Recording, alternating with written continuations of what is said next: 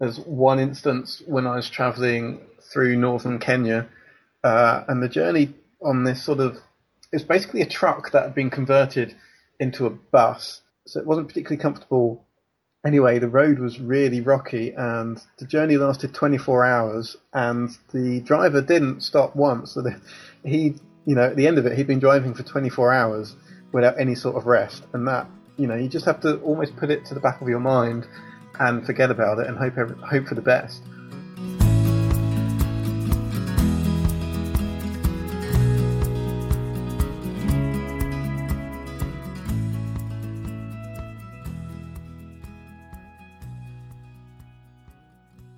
Hey folks, welcome to the Adventure Sports Podcast. I'm your host Mason, but today is a Throwback Thursday episode. We're going to have new episodes for you soon, just building up some interviews now, but I wanted to throw it back to this episode with Ian, hosted by Travis back in the day, of a 13-month, 25,000-mile trip around Africa, encircling Africa via public transportation. That is a heck of an adventure. I've done some public transportation in Africa, and it is an experience. It was awesome. I loved it. I can't imagine doing it for over a year of my life. That is insane. Very much looking forward to this one. So without further ado, let's go ahead and jump in.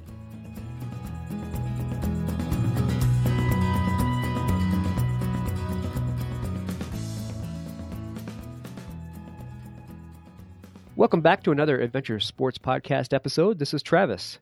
Ian Packham is a medical researcher turned adventurer. He decided to circumnavigate the African continent by means of public transportation.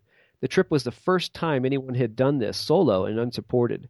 During his 13-month, 25,000-mile trip, Ian was mistaken for an undercover UN official during Liberia's presidential election and was denied access to the Democratic Republic of Congo. He was a 2013 runner-up for the National Geographic Traveler Writing Competition, and his new book, Encircle Africa, Around Africa by Public Transport, chronicles his crazy adventure. So, Ian, welcome to the Adventure Sports Podcast from England. Thank you. It's good to be here. Yeah, good to have you. So, man, we have a lot to dig into. You've been a busy guy.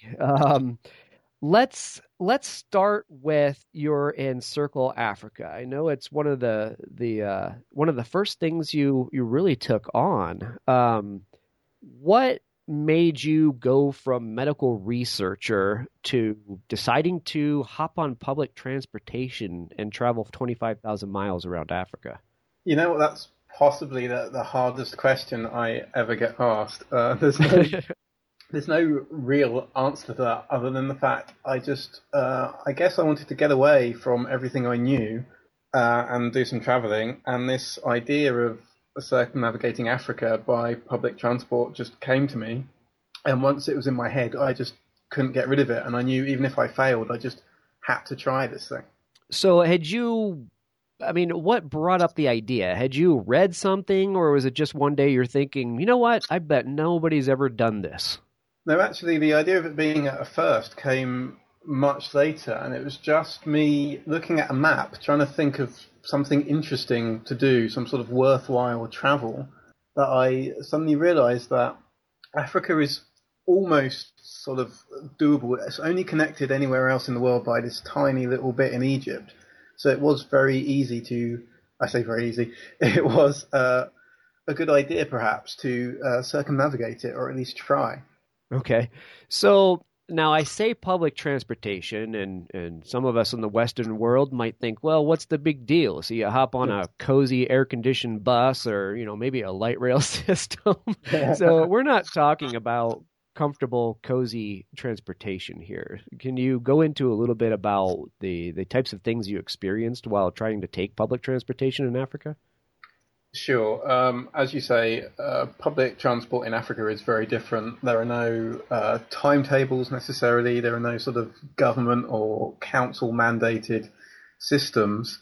It's very much looser than that. And I sometimes use the term publicly available transport to come up with the idea of basically anything which is willing to take the public, locals, further down the road. So yes, there were some buses, there were some minibuses, but there were canoes, ferries, lots of journeys on flatbed trucks, one memorable journey in the back of a van delivering freshly made meat pies, for instance, which made me very hungry. So it wasn't your typical jump on a bus, pay a routine fare, and you know exactly where you're going. So you did 31 countries. Where did you start and in which direction did you travel? I started in Tangier in Morocco, purely on the basis that it's the nearest part of Africa to Britain. And then I headed west. So in some respects, I did the hardest part of the continent first.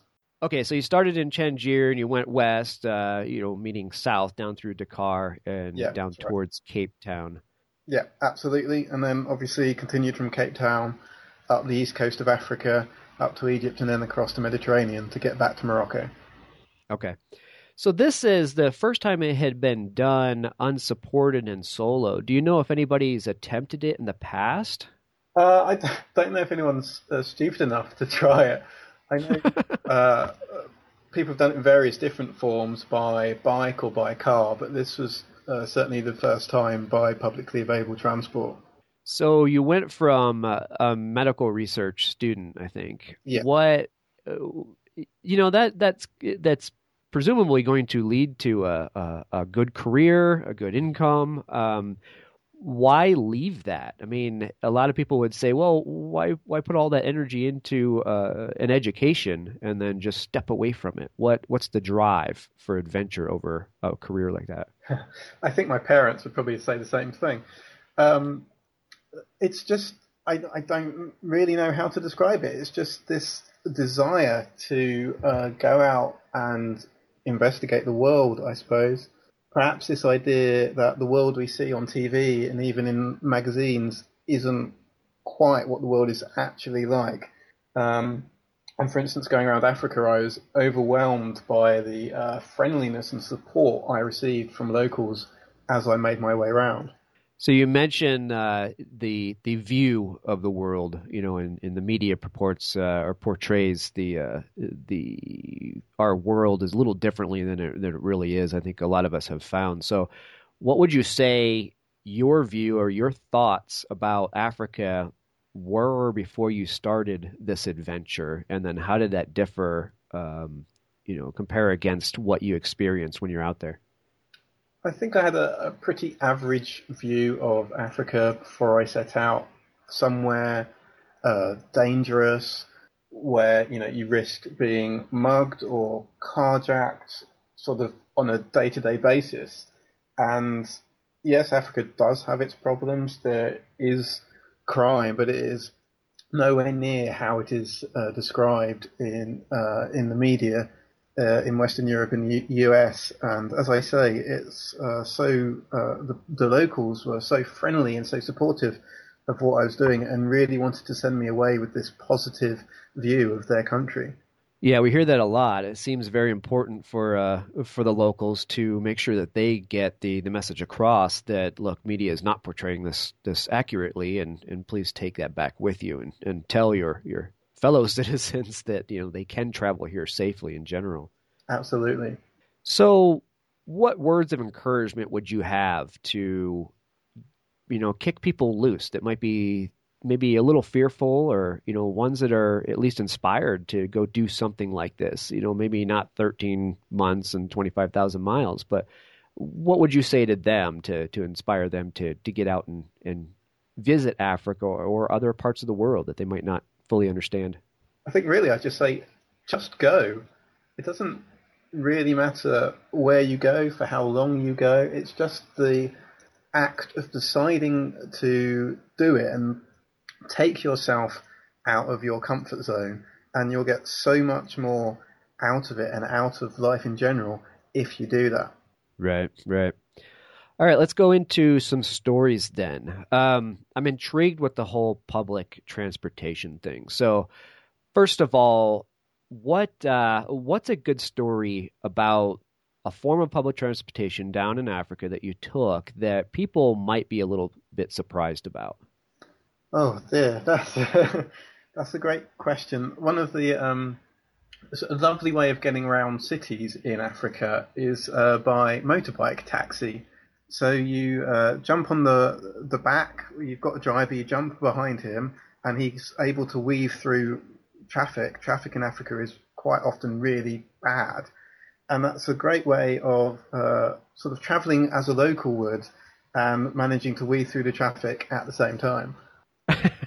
It sounds a bit scary, actually. I picture you, I imagine you have a pack on with quite a bit of your belongings. So, and motorcycles over there are not going to be the large motorcycles we use in the United States, you know, in the Western world. These are small motorbikes with probably very little seating area and carrying capacity.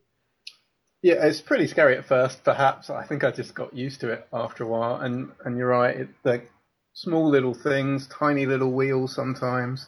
So balance with a huge pack on your back as well is quite difficult. But some of these drivers are really quite skilled and know what they're doing. So was there any point in this journey where you thought, what did I get into? Why did I start this? I'm crazy for even thinking I can do this. Yeah, most days, I think.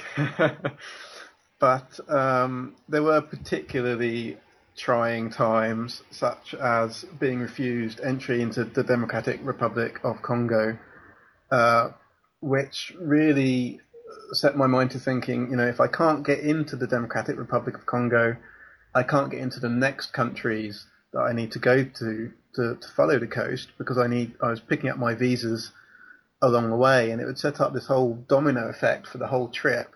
And the only way I could actually get around that is to fly sort of 2,000 miles away to a country where I didn't need a visa, and then slowly work my way back up and around the parts of the continent that I'd missed. And that was this very traumatic sort of 3 weeks for me doing that. So you had, why 2,000 miles? I mean, so if you're going down the west coast of Africa, yeah. Congo does hit the ocean, but it seems like a small sliver. So did you have to fly to somewhere, you know, some point in an interior point to the country or to the continent? Or? Yeah, that's right. So that small sliver you mentioned, it's sort of like 20 miles, but I felt if I was doing this, I had to travel overland as much as possible. And the country next door to that sliver is Angola, which I didn't have a visa for. So I had to skip all of Angola and fly into Namibia, which allows people to just fly in with a permit, and then work my way up back into Angola, having got a visa, and back round in this very convoluted trail. That definitely adds some character to the trip for sure. A little bit of backtracking. Yeah, it was quite a sort of depressing thing to have to do, to sort of head all the way back up north and then head back south again. It was quite a trying period for the journey. Yeah, no doubt. So you passed through 31 countries. What would you say was the most amazing country or experience you had in one of these locations? I really enjoyed all those countries you're not really supposed to enjoy going to. So Nigeria, which has got this really negative idea about it in the Western media, is a fantastic country where I didn't have any problems, no problems with bribery or anything like that. Again, Sierra Leone and Liberia, just coming out of civil war, just trying to make themselves nation states. They were the friendliest nations I travelled through and really had no problems. People just looking after me all the way through those countries, giving me food, taking me to the right sort of place to wait for the transport to turn up. It was just an amazing experience. It really was. Yeah, that's great to hear. So you mentioned political elections. There was some suspicion about you, a white guy down there traveling Africa during this time. Tell me a little bit more about the elections and civil wars and some of the issues that you faced down there at that time because of it. Yes, I mean, in the 13 months I was in Africa, there were actually 35 different local parliamentary or presidential elections, the majority of which were declared free and fair. So this old idea of Africa being corrupt and leaders stealing elections isn't necessarily true anymore, and I think that's important to say. But it was when I was travelling through Liberia, and visiting these really small towns that people just don't really visit because there is no reason to, that the policeman realized or reasoned that the only reason I could be in his country would be to be an undercover UN agent, making sure the presidential election was taking place correctly, and he just couldn't see that I'd be there just to visit. They didn't buy the fact that you were just down there to go on some adventure. It must be a backstory to it that they wanted to ferret out. He's just saying, why would you come all the way from England just to see this little town? There's got to be something more to it. So was it a matter of just being questioned or curiosity, or did they actually hold up the trip because of it? It was just a curiosity, and you can imagine if you're a policeman in a small town in Liberia, there's not a lot that happens. So anything out of the ordinary is just going to grab your attention. And I found that a lot of the time I'd just be sitting in a cafe and someone would come up and just start talking to me in a way that you wouldn't in Britain, certainly. Just asking me why I was there and whether I was enjoying myself and those sorts of very basic questions. So did you have any issues with border crossings? I said you mentioned that, Nigeria, you're kind of surprised that it wasn't an issue. Were there areas where you really delayed or had issues getting across the borders other than the whole Congo thing? Actually, it was all pretty easy. I think the longest I waited for a visa was a week, and that was getting that Angolan visa that they really shouldn't have given me because you're supposed to apply from your home country. And I'd say the average time waiting for visas was probably 48 hours. So that's pretty impressive for African bureaucracy, I think. Well, yeah, that's not bad. Let's take a quick message break and hear from the folks that help make this show possible. That is plenty of that for now. Let's get back into the episode. So you hadn't planned the entire thing with getting your paperwork and documentation beforehand, or did you just plan some of it and just leave some caution to the wind? I don't actually think I had a single visa before I left. Wow. For various different really boring reasons that I won't go into, and it worked really well. I don't know if I was lucky or not, but I didn't have that many problems. Wow, that's pretty surprising. Would you recommend somebody take that approach in the future, or do you think you got lucky?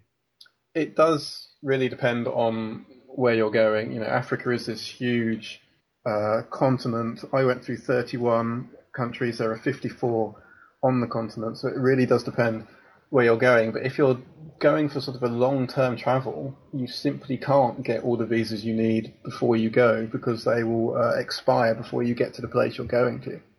Yeah, that's a good point. You get visas for some countries and you have to wait on others, and while the other countries finally come through, the original countries have expired and you got to go back. It's probably a never-ending loop. Exactly, it must be. Okay, so for a naive Westerner, I'll be completely candid. I know very little about Africa.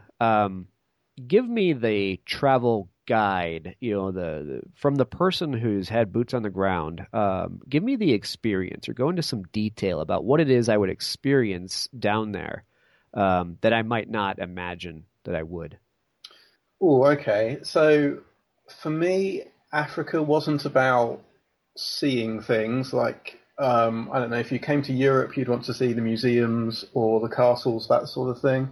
Africa is about the people and the experience. And everyday life there, particularly in smaller towns, is still so different to how we live our lives that it's just worth going for that point of view. Going and buying food every day in the market, negotiating for the prices for food, just everything is so different, and that's what makes Africa special for me. Yeah, it's hard to imagine the concept of negotiating for the price of food. We either go to a restaurant or we go buy groceries. The price is the price. I cannot imagine walking into a market somewhere and offering less than what they were asking. Exactly, but if you offer the first price they ask you in Africa, they just look at you like you're completely insane.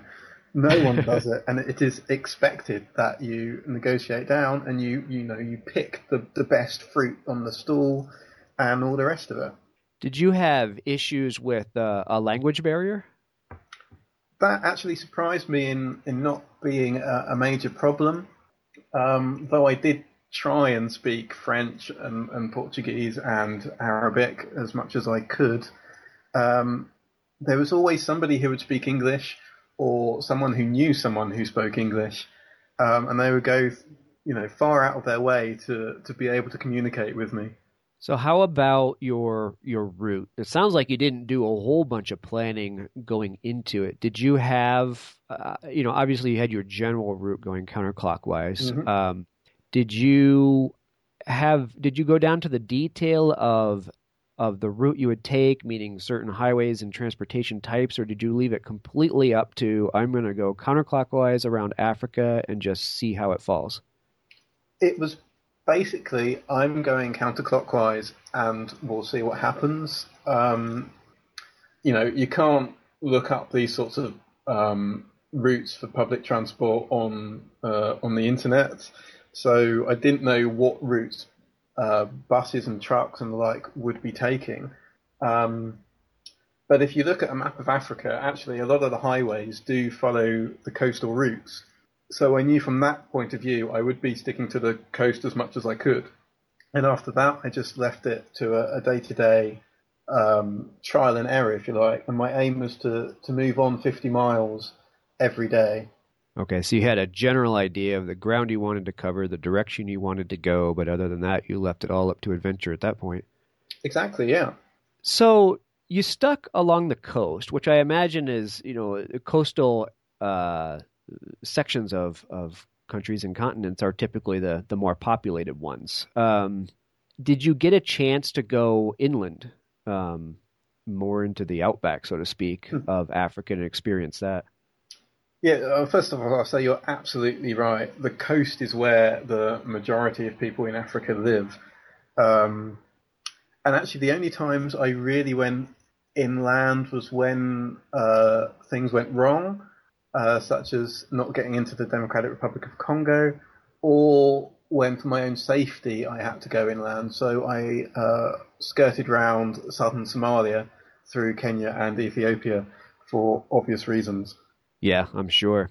Well, that brings up the next question. In any one of these world travel, adventure travel episodes we do, there's always the issue of safety and concerns of safety as you went into it and you were planning it, and stuff that you experienced along the way. Tell me a good story about a time when you weren't feeling so safe or things kind of went sideways on you. Well, yes, there are a couple of instances, not too many actually, but there is an instance where I'd sort of almost taken sort of a tourist day trip off the coast of Senegal, so it's still quite early on in the trip, and I returned to the mainland, got off the boat, I'd been a bit lazy and my camera was just sticking out of my pocket, and I had my passport and my wallet and everything else on me in various pockets, and these guys suddenly sort of approached me and they were pretending to sell things in a way that people do in Africa. They hang clothes off their arms. And then very quickly I realized they were sort of trying to get into my pockets. And there was this worrying couple of minutes of me sort of trying to fight them off and running up the street with everything in my pockets. And luckily they didn't get away with anything other than a couple of tissues I had in a back pocket. That's a pretty good outcome. Was there ever a time... that was more theft, at that point. Yeah. Just fear that somebody was going to steal something. So was there any time during this that you felt like your safety, your well-being was at risk? I really don't think there was, to be honest with you. It's not like I ever had a gun pointed at me or anything like that. There were trying times at a couple of the borders, with people demanding money with menace, I suppose you would say. But I never really, truly felt endangered in that respect. It's good to hear. I like to ask these questions and for these stories of fear of safety more because I want to help get the point out that the more and more people we talk to that do world travel, the more we find that they never really felt at harm, at risk of harm. And, it's not to try to get some crazy story of, oh, yes, I felt my life was threatened. But what we hear more and more and most often is that, no, you know what? I travel for 25,000 miles, 13 months, and I never really felt unsafe. I love to hear that come out of people's mouth who have actually been there, because as we know, the media can portray it in a totally different way. All we see is the bad that happens, and you automatically assume that there's no way I'm going down there if that's what it looks like, Mm-hmm. What's quite interesting is when I was sort of telling people about the trip before I left, everyone who hadn't been to Africa was saying, oh my God, you're going to die. And everyone who had been to Africa said, oh, you're going to have an amazing time. Good luck. So that was quite an interesting counterpoint. Yeah, exactly. And I think it's difficult, even when the people tell you that, things are going to be fine. The ones that have been there and truly experienced, I think sometimes it's hard to accept that, thinking, oh, well, you just got lucky, you just got lucky and nothing happened to you. But surely if I go down there, there's something's going to go up. Of course. And I think it's, to a certain extent, it's human nature to fear the unknown. But yeah, it's also human nature to go and experience that unknown and step out from the cave and create cities and go on holidays and all the rest of it. Yeah, exactly. So back to the public transport bit, you said the kind of the more surprising mode of public transport to you was on riding around on the small motorcycles through crazy traffic. What are some of the other things we might not expect? To experience down there. You said you had to take canoe rides across water? Yeah, that's right. I mean, river crossings, I guess, in Britain, if there's a river, there's a bridge, and you just drive over it and don't even pay it any attention. Whereas, particularly in the less developed parts of Africa, places like Sierra Leone and Liberia, you get to the river and you all decamp into traditional sort of wooden dugout canoes, cross the river, and then there'll be another form of transport waiting to take you on from the other way. Okay, so these are still organized ferry entrepreneurs, we call them. So these are people who are waiting to do it. It's not like you have to find a local person with a boat to get you across. Yeah, I mean, I guess if you were sort of out in the bush, then you might have to shout a bit and find somebody, but at these sort of well-known crossings there will be sort of private individuals who have these canoes waiting to take people across for a small fee. Okay. So how about a time when public transport had you a little concerned? Not so much that you were being taken advantage of, but more about your safety in the transport method that you had decided to take that day. Yeah, I mean, actually, for the whole journey, the biggest risk was always going to be having a road traffic accident. And some of these drivers don't drive particularly safely. Their aim is to get to the other end as quickly as possible so they can turn around and make as much money as they can. So there were numerous times when I was slightly worried and concerned about how I was traveling. There's one instance when I was traveling through northern Kenya, and the journey on this it's basically a truck that had been converted into a bus. So it wasn't particularly comfortable. Anyway, the road was really rocky and the journey lasted 24 hours and the driver didn't stop once. So at the end of it, he'd been driving for 24 hours without any sort of rest. And that, you just have to almost put it to the back of your mind and forget about it and hope for the best. That's quite the ride. So I gotta ask, what are people doing when they need to go to the bathroom? I mean, nobody can wait 24 hours to take a break, so to speak. I mean, sure. I mean, there were sort of, there were toilet breaks every so often, but there certainly wasn't enough time for the driver to get any kip, and there wasn't, any swapping of drivers or anything like that. So no sightseeing. That's just a beeline straight through. People eating on the bus, all sorts of things. That's great. All right, so let's talk about your writing. So you decided, like we mentioned earlier in the show, you were a medical research student. I think, were you in the process? I mean, you were in the middle of your education, is that right? So I finished my PhD and I was working for a living, but still doing medical research, yeah. So obviously the draw for adventure and to be a writer really kind of took over. Let's talk about the book you wrote about this whole journey. The book was Encircle Africa, Around Africa by Public Transport. So tell me about that. Well, very basically, it is sort of the detailed narrative account of my journey. I tried to make it as much like a story as I could. So hopefully, and I'm told it does, it flows as a story rather than being this disjointed collection of sort of almost random bus journeys.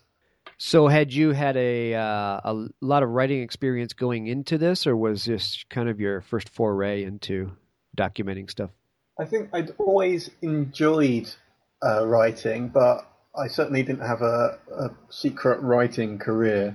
I sort of just went for this. And when I set out, the intention wasn't really to write a book. But as I was traveling around and meeting people, and when I came back, people kept telling me that I should write this up. So I used diaries that I just kept for myself for the whole journey to create this narrative account.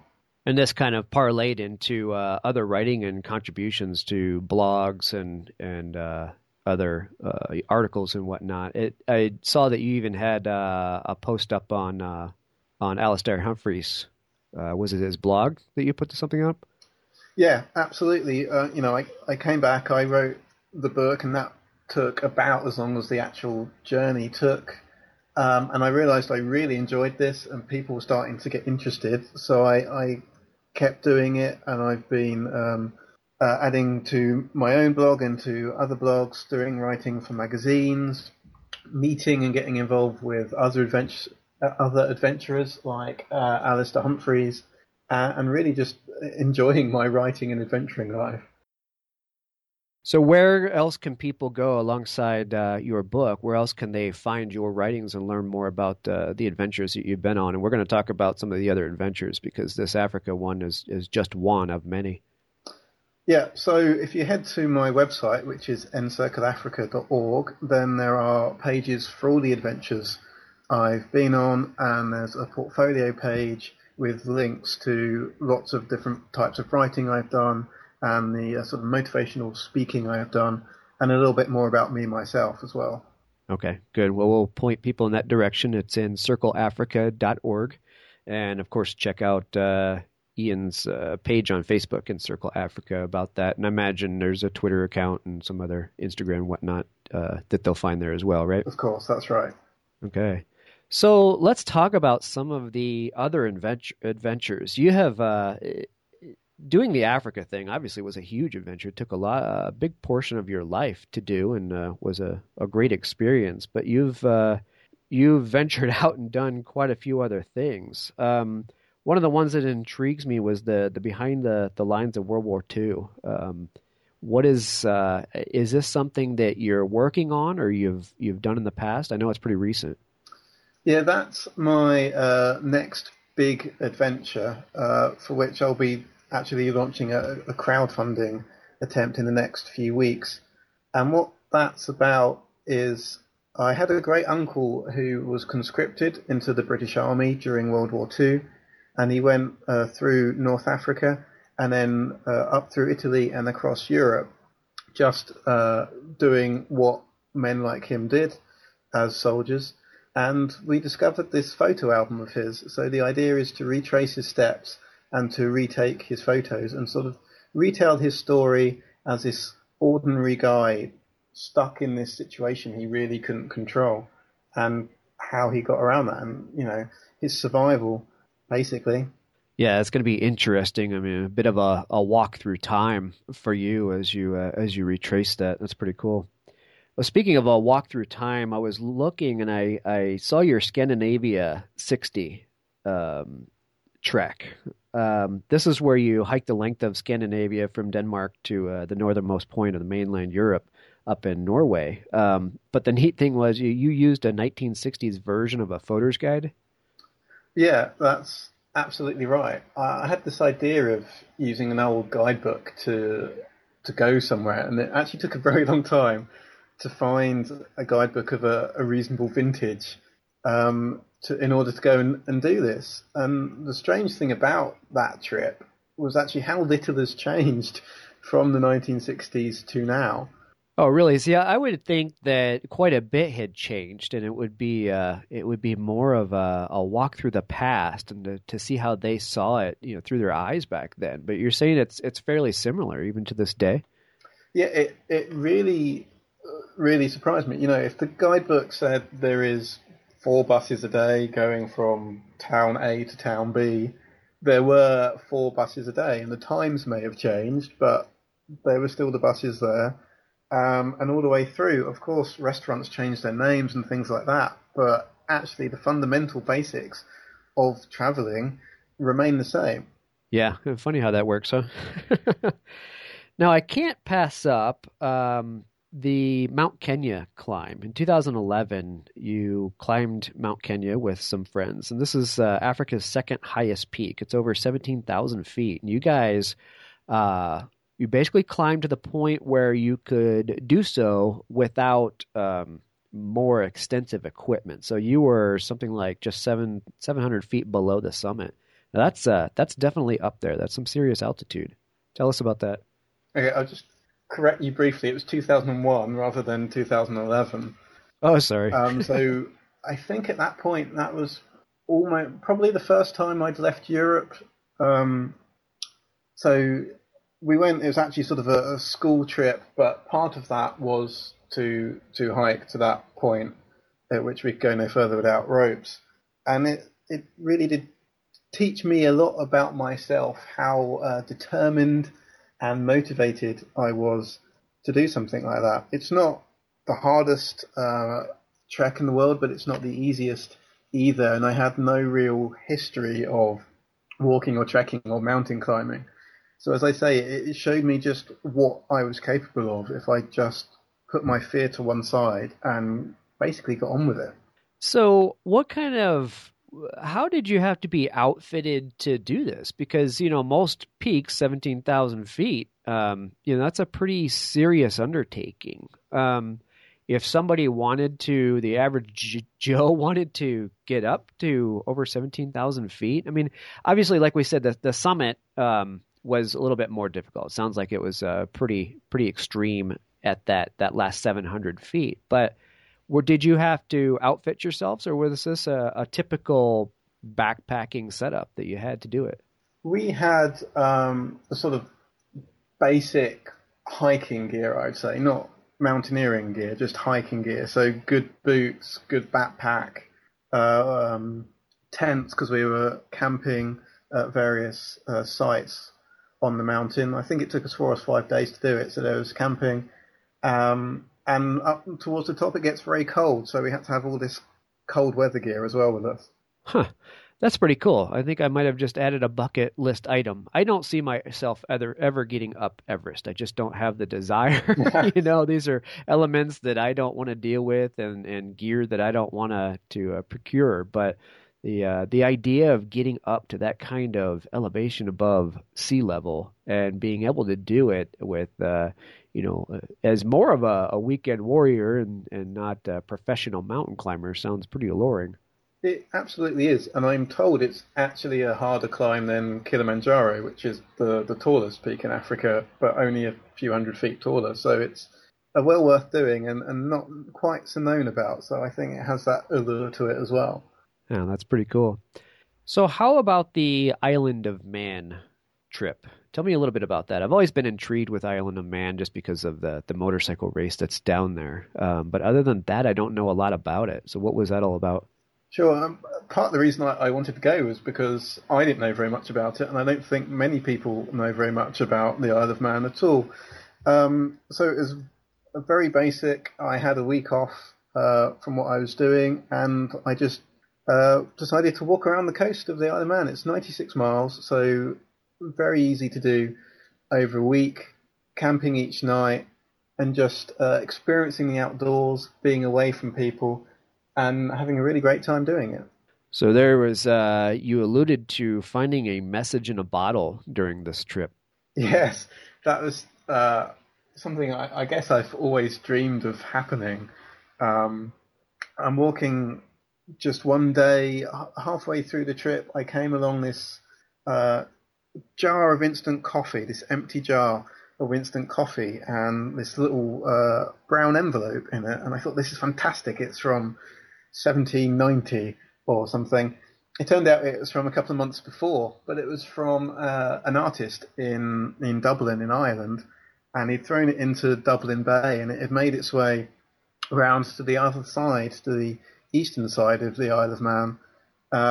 And it was just a little message saying, if you get this, can you contact me and tell me so I can sort of map out where they've got to. Oh, that's neat. So I assume you contacted him. How did that go? I did. I contacted him, said this is exactly where I found it. This was the date I found it. But unfortunately, I've never heard back from him, so I don't know if he found any of the others or not. Oh, no. Hopefully it didn't just end there. That's crazy. So you have the World War II following in the footsteps of your relative. Are there any other things on the horizon that you're thinking about doing moving forward? I mean, obviously my mind is sort of focused on Behind the Lines at the moment, which is involving lots of sort of archive research, heading into London to the great libraries and doing research there. But of course, I've always got the next trip in mind, and there is so much of the world I'd like to see. I think somewhere like India or Indonesia is ripe for exploration, and there must be so many places in those countries that just don't come to the attention of the everyday tourist. Yeah, it sounds like you're intrigued with just that, you know, not traveling the areas that are familiar, you know, again in the Western world, but delving down into the stuff that is less understood maybe, and that's pretty cool to take those adventures for sure. Okay, so you're going to do a Kickstarter for the Behind the Lines. When is it? What kind of time frame do you think you're going to be doing this in? I mean, the crowdfunding is in the process of happening, so that will be the next few weeks, hopefully. And then the actual trip will begin sort of September this year, so it's not too far away. Okay, so people can watch your social media for whichever crowdfunding campaign you launch. Absolutely. Okay. So do you continue to practice in medical research, or is it just on hold for now while you're fulfilling your adventurous wishes, or what are your thoughts there? You're just going to kind of keep adventuring until you get tired of it? Absolutely. Yeah, I'm still a medical researcher, so I have to sort of balance all of this adventure and writing I do with, you know, having only a certain number of days off a year, and just sort of having all my weekends and spare time filled with looking at maps and, as I say, going to libraries and doing research. So yeah, one way or another, you're researching. Yeah, absolutely. It keeps you busy, I'm sure. All right. Well, cool. I mean, we will, of course, put all your links to your site and Facebook, and absolutely put the link to your book for Amazon in our show notes, and steer people in your direction. I'm interested to see what you do coming up, and I'm very interested to see what comes of the Behind the Lines expedition as well. So, Ian, thanks so much for joining me on the show today. I can really appreciate the adventures that you're taking part in, and I appreciate the inspiration that you're providing us to do things like maybe go down and climb Mount Kenya. Well, thank you. And if I've been an inspiration, then that's my job done for the day, I think. Well, good. That's the whole point of the show. So, Folks, until the next episode, seriously, get out there, find a new bucket list item, and definitely try something new. Ian, thanks very much. Thank you. First of all, thank you so much for listening. It means the world to us that you choose to listen to the show. If you'd like to help us further, you can leave a review on iTunes, share us with your friends, your family. It goes a long way to grow in the show. You can also support us financially through patreon.com/adventuresportspodcast. Link is in the show notes. And also, if you have an idea of who could be a good guest for the show, we're always looking for people to tell their story about the outdoors or adventure. So if you know someone, please reach out. Email us at info@adventuresportspodcast.com. And until then, get out there and have some fun.